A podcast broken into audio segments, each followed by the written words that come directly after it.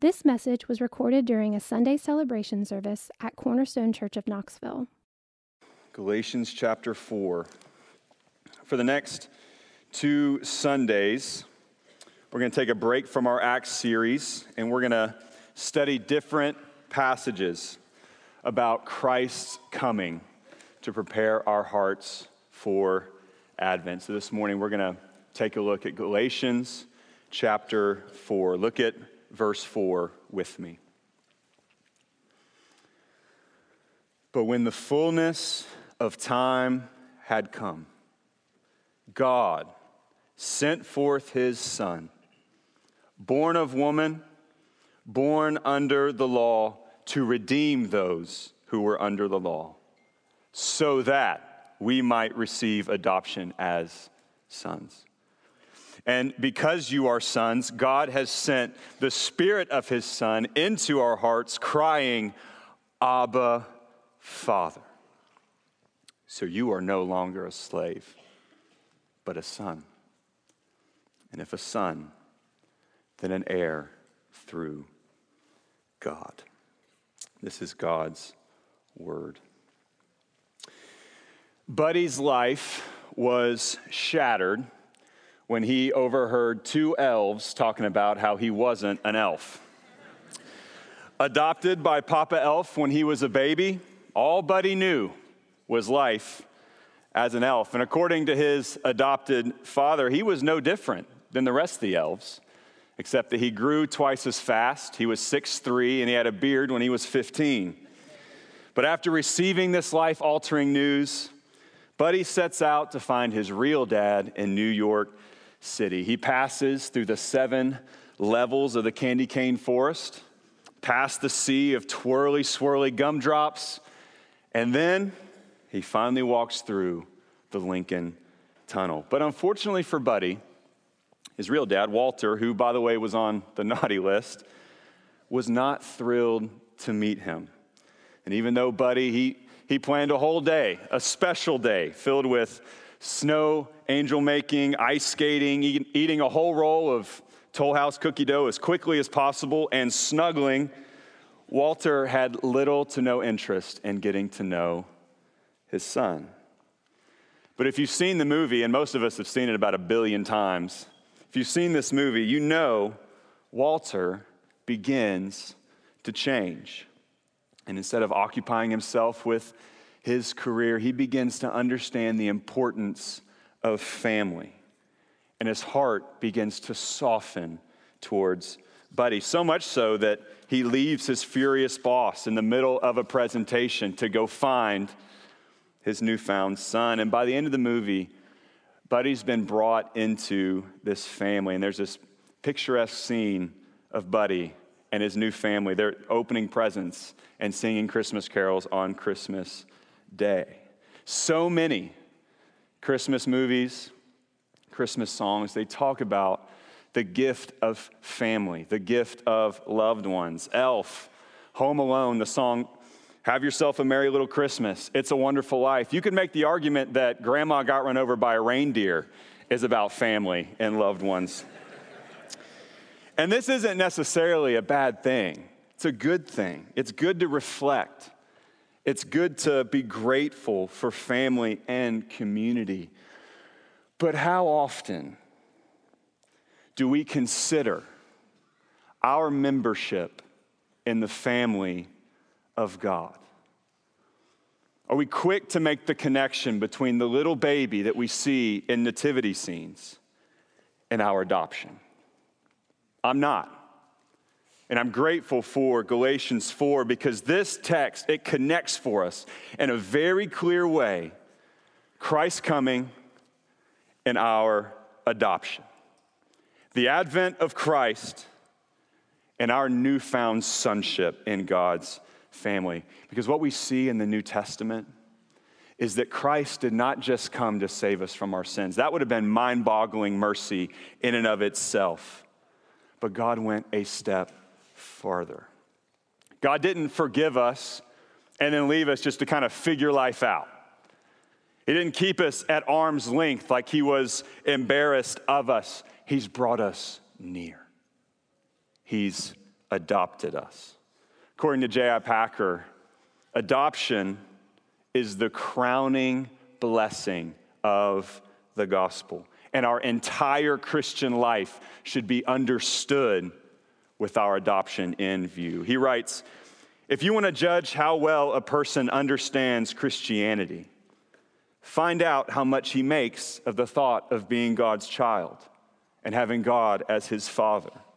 If this is not the thought that prompts and controls his worship and prayers and his whole outlook on life, it means he does not understand Christianity very well at all.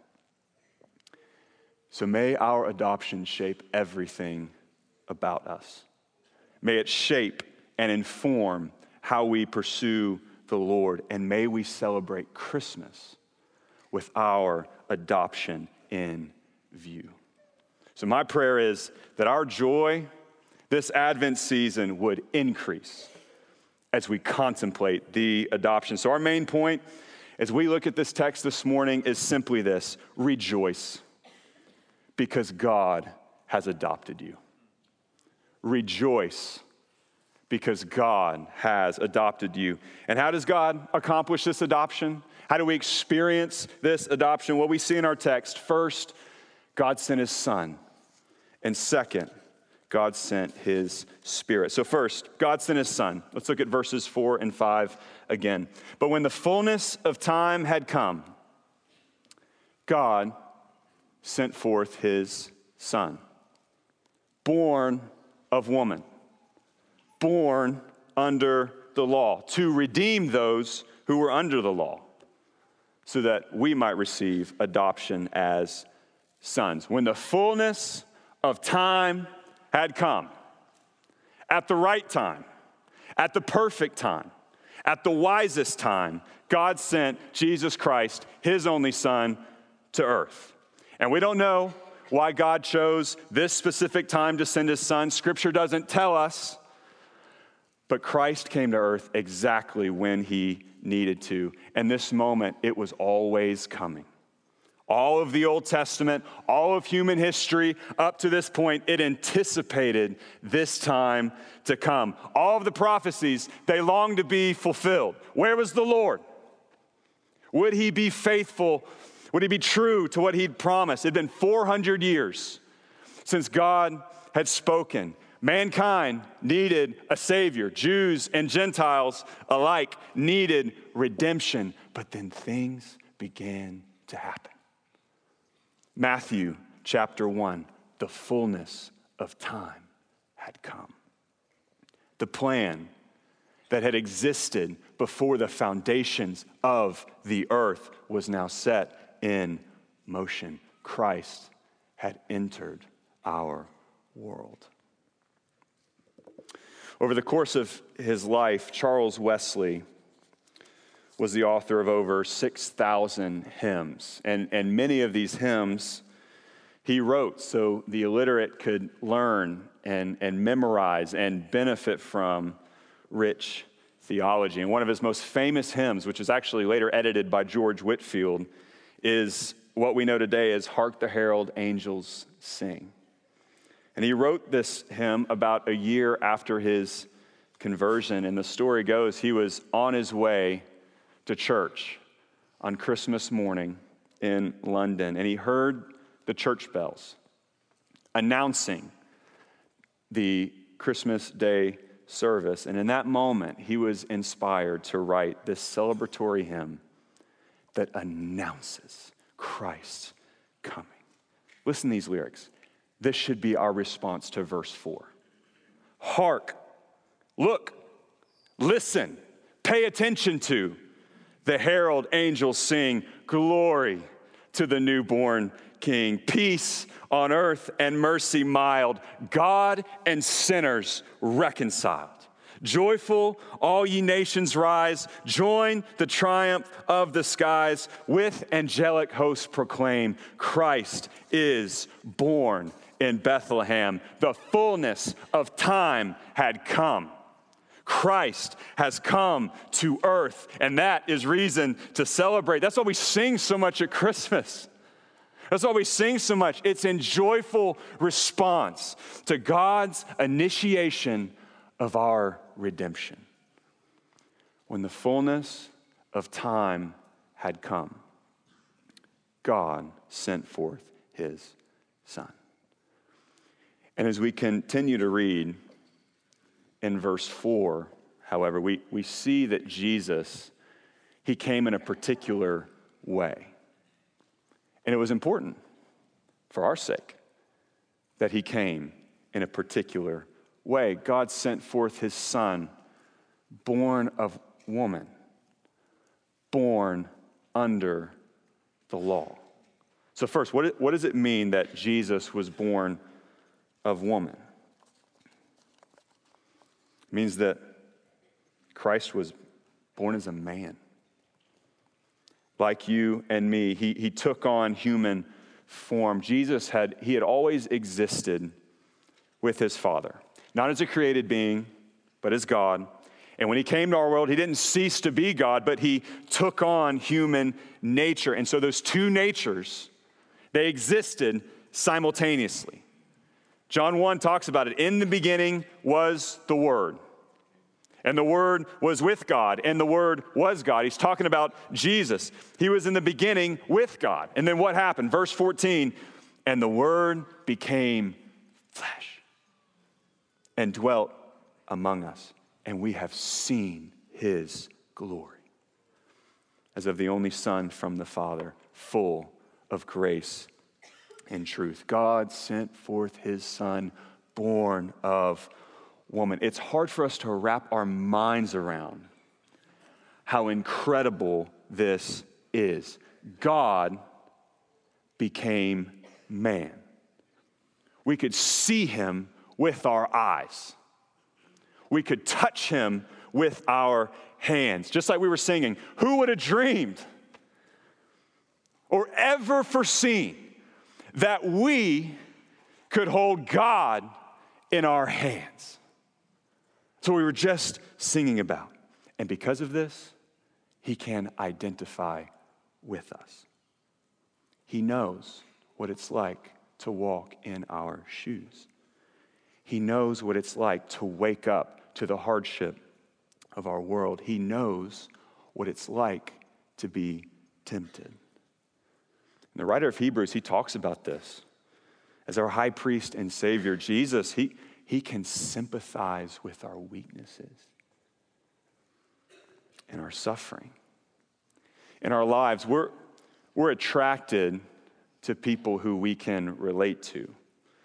We want advice from people who are on the same road as us, but just a couple steps down the road. We want marriage counseling from an older couple, parenting advice from older parents, wisdom for career decisions from successful businessmen. We want comfort from those who have suffered like we are suffering. We want accountability from those who have experienced similar temptations, that have walked through similar seasons of life. We do that, we do that automatically. So, how much more should we crave comfort from Christ? How much more should we flee to Christ? He knows, He understands. And because of that, His disposition is to show us mercy and to show us grace. But if that isn't amazing enough, we see that he also he subjected himself under the law. And what does that mean? What does that mean that Christ subjected himself to be under the law. Well, at this point in the book of Galatians, Paul has made it very clear that all people, Jew or Gentile, are under the law. All people are accountable to the moral standard that's been set by God Himself. And Jesus, He summarized this law with two commands love the Lord your God with all your heart, and love your neighbor as yourself. And we, as Paul says in this book. We, we've broken this law. And I just think about the last week. I've broken both these commands. I've loved something more than God. I've loved people's opinion of me more than God. I've gotten angry. I've been critical. I haven't loved people like God commands me to. The law, it reveals our sin in a very clear way. An example of this, I don't, I don't know if you've ever had this experience, but you don't realize how dirty the inside of your car window is until the sun hits it. I don't know if you've ever had that experience. You don't see it when you're driving at night, you don't see it when you're driving away from the sun, but the moment you turn into the sun, you can like barely see. And maybe I just have a nasty car window, but I can just like barely see what's happening on the road. I don't know how it gets that dirty. My wife's toe prints are where she puts her feet up on the dash. I've got fingerprints in front of the steering. I don't even know how they got there. I try the windshield wiper fluid that doesn't move. The mess is on the inside. God's law is like the sun hitting my car window. Sin, it's clearly seen when it's exposed to the purity and the holiness of God's law. The law shows us our sin, it shows us our rebellion against God very clearly. So, because of our sin, the law rules us, it holds us accountable. But because we're naturally enslaved by our sin, no matter how hard we try to be good or moral, we'll just never be able to measure up. And as a result, Paul says that we are under God's judgment. He says earlier in the, the letter in Galatians 3, he says, For all who rely on works of the law are under a curse. For it is written, Cursed be everyone who does not abide by all things written in the book of the law and do them. It's a sobering reality. And maybe you feel that pretty acutely this morning. Maybe you feel imprisoned or trapped by your failing. You, knew, you know what you should be doing, but you're doing the exact opposite. And maybe as we were singing, you're just thinking, man, I, what am I doing here? These people only knew what happened last night or earlier this week or first thing this morning. Maybe you feel like you'll never change, that sin just kind of keeps hanging around. You can't quite shake it. You can't stop getting angry. You can't stop being anxious. You can't stop lusting. You can't stop caring about what people think about you. You feel trapped. You feel enslaved by your sin. You know it's sin, you know it's wrong, but freedom feels unattainable. The good news for you, the good news for me, is that Christ attained the unattainable. He attained the unattainable. Listen to John Stott. Throughout his life, Jesus submitted to all the requirements of the law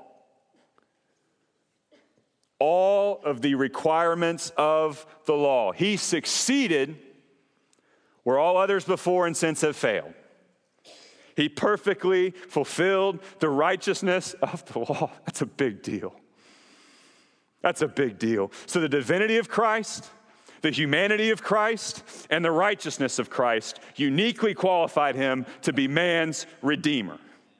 Being fully God, he had the power to redeem us. Being fully man, he could be our representative. And being completely righteous, he could save the unrighteous.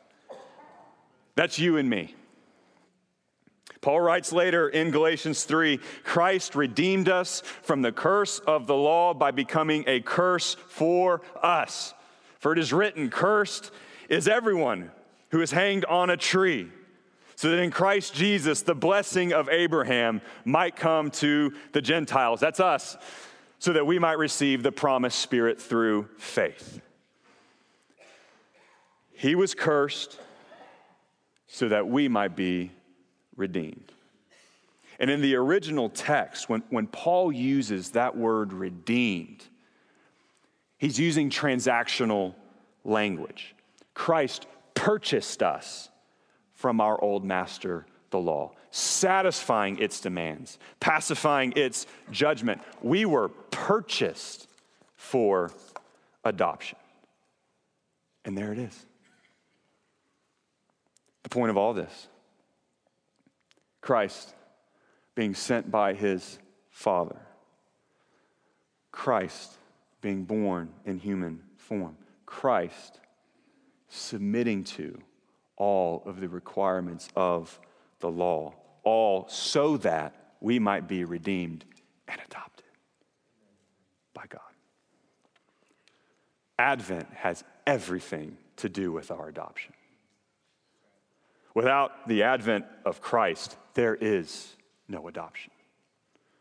Our adoption, it was the goal of Christ's arrival to the world. He came to purchase us for himself so that, we see that wording in the text, so that we might be adopted as sons. So rejoice. Rejoice. Regardless of what's happening at home, regardless of what you wake up to tomorrow morning, rejoice. God has adopted you. We're adopted. And in the original language, when he says that we've received adoption as sons, Paul, he's also using legal language. Language that was used in the process of adoption in the ancient world. So Paul's not saying, you've been redeemed and God loves you so much, it's like you're his son. It's close. No, you are his son legally. You are part of his people. All the promises that were for the people of Israel are now for you and me. Man or woman, we have the status of the chosen son, the son who will receive his father's inheritance. Paul's not being sexist here, he's not excluding women. When he talks about being a son, he's talking about the place of honor and privilege that's extended to all people regardless of gender, race, ethnicity, socioeconomic status. It's an invitation for everyone. So, do you believe that? Do you believe that? Does this have an impact when you wake up tomorrow morning to another week? According to Paul, this is your identity. This is who you are. Son of God. When the fullness of time had come, Jesus came so that we might be adopted. And now that Christ has paved the way for our adoption, how do we actually experience it? How can we be sure of our adoption? Well, we see in verse 6, our second point, God sent his spirit. These verses just keep getting better. Look at verse 6. And because you are sons, God has sent the Spirit of His Son into our hearts, crying, Abba, Father. So you are no longer a slave, but a son. And if a son, then an heir through God. There's a parallel here that we see in this text. In verse 4, God sent His Son. Now, in verse 6, we see that God sent His Spirit, the Spirit of Christ. And the fact that Paul calls the Spirit the Spirit of Christ, it's significant. Because not only are we close to our Father, but Christ, the one who redeemed us, also dwells with us. John Stott writes God sent his Son that we might have the status of sonship. And he sent his Spirit that we might have an experience of it. The Spirit is, He's declaring to us, He's confirming this new relationship that we now enjoy with our Heavenly Father. The Spirit is crying, Abba, Father. The word Abba, it's an intimate word for Father. So the nearness that we experience with God is not dependent upon how we feel. If we feel like a son or not, it's not dependent upon our track record of prayer or reading the Bible. It's not dependent on your performance or what you bring to the table. Confirmation of our adoption comes from outside of us, comes outside of all our emotional confusion. God Himself bears witness. And you can see this in 1 John 4. He declares to us by His Spirit, You are mine. And nothing can change that. So rejoice because God has adopted you. If you're a Christian, you know what life was like before the Spirit broke into your hard heart and changed everything. Your eyes were opened to the gospel, you understood it for the first time. The Spirit of Christ had entered into you. You had become a son. And because the Spirit is declaring to us our adoption, we, enabled by that same Spirit, in turn cry out, Abba, Father. And Jesus himself in Mark 14, he used this language when addressing his Father in the Garden of Gethsemane. Abba, Father, all things are possible for you. Remove this cup from me. Yet not what I will, but what you will. We now speak to God just like Christ did in the moment of his most intense need. We can pray like Christ prayed. We can pray with the same level of intimacy, the same confidence that God hears us. So, does that inform how you pray? Does that make a difference? I want to pray in light of this. We'd probably all acknowledge that, yeah, God, God probably heard Jesus when he was on earth and when he'd pray. We assume that when we read the Gospels. Of course, the Father's listening to his Son pray. Yet, we still have a hard time believing that he actually listens to us. And if we don't think that God listens to us, why would we trust him at all? Let alone believe that he's our Father. Paul, he, he's, he's building our faith to pray. Just like God heard Jesus, he hears you and me. So we can pray boldly and dependently. We can pray like only sons can. It's good news this morning. But the Spirit does even more. Does even more than that. And Paul's going to flesh this out in the rest of this epistle. But the Spirit, it actually changes our desires. We're different people. We're not the same. And if you want an illustration of this, just look at VFC. There are students on our leadership team who arrived at UT with little to no desire for God at all. Now they sacrifice their time and energy on campus, making VFC successful. They're evangelists, they love God's word, they're church members. It's happening. You just look around this room, God's Spirit is at work. The fact that there are people joyfully serving, serving on the hospitality team, the tech team, the worship team, it's a miracle. We want to see God do this work for this church plant. May we better watch as the Lord transforms hearts from the inside. That's what we're after. That's the point of this church plant. That's what we want to see in our city. And God promised, He promised that this transforming work was coming. Ezekiel 36, He made this promise. And I will give you a new heart and a new spirit I will put within you. And I will remove the heart of stone from your flesh and give you a heart of flesh. And I will put my spirit within you and cause you to walk in my statutes and be careful to obey my rules. Our desires have changed. That promise has been fulfilled. We want to serve God. We want to love him. The law that once ruled us, we now want to follow.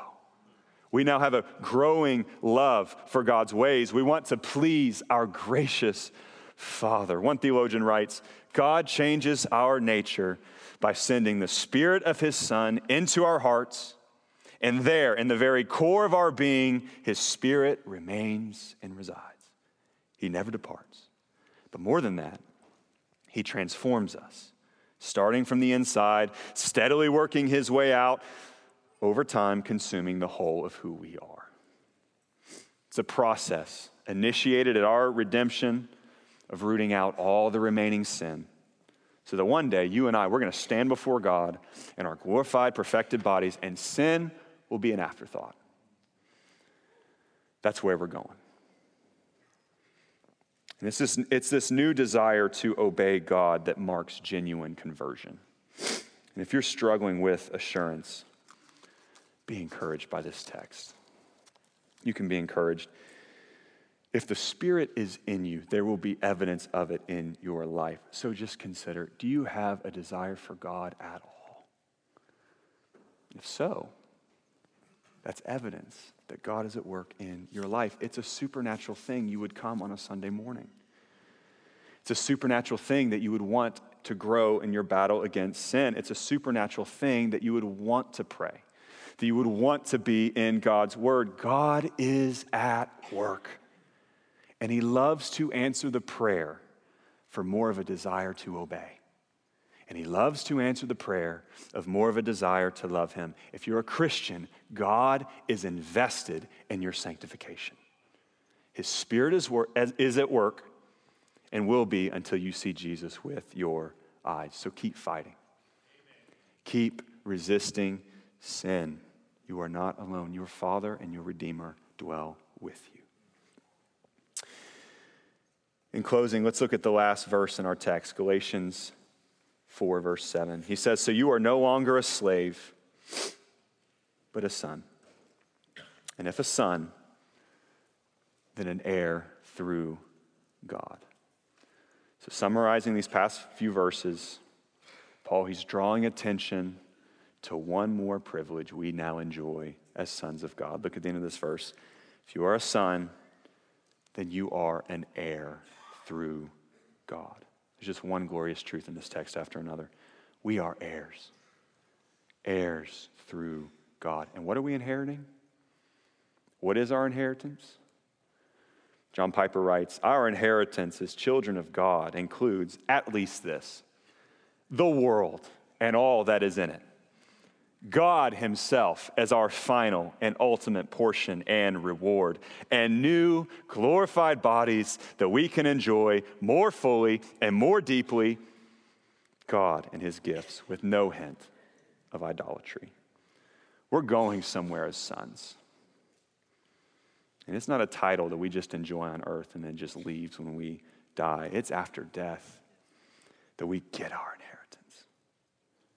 The best is yet to come.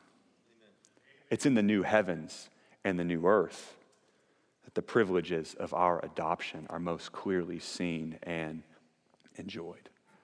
So, you and me, we are rich beyond imagination.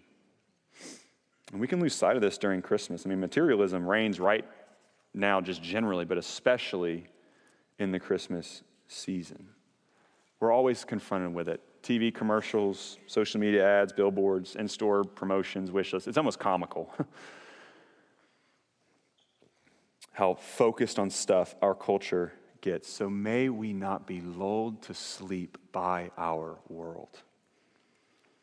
Enjoy good gifts, yes, but may we not take our eyes off the prize, off the inheritance that we have as sons, as members of God's family, this world is not our home. We have hope for our future, a better life ahead. We are not living our best life now. Just wait 500 years from now. Just wait. It's going to blow your mind. The advent of Christ, it gives us hope for that inevitable date on the calendar. It gives us hope for that date because of our adoption, we can look forward to our future with expectation and with hope, no matter how bleak or how broken our lives might appear.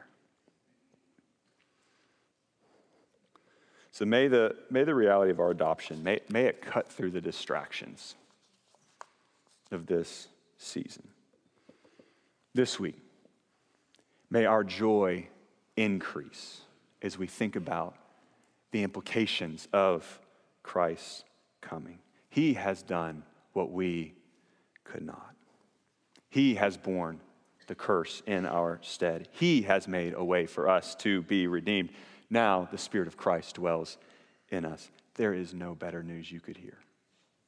So rejoice because God has adopted you. Let's pray. Lord, thank you for your word. Thank you for the truth that we find in it. Help us rejoice in our adoption. Lord, protect us from thinking that our standing before you is based on our works.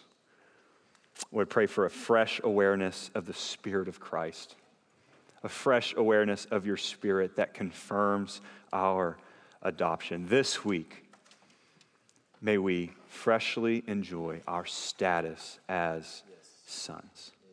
Thank you for your word. To you be the glory. In Jesus' name. You've been listening to a message recorded during a Sunday celebration service at Cornerstone Church of Knoxville. To find out more about Cornerstone Church of Knoxville, visit us at www.cornerstonechurchofknoxville.com or call our church office at 865 694 4356. We'd love to have you join us in our mission to treasure, grow in, and proclaim the gospel of Jesus Christ.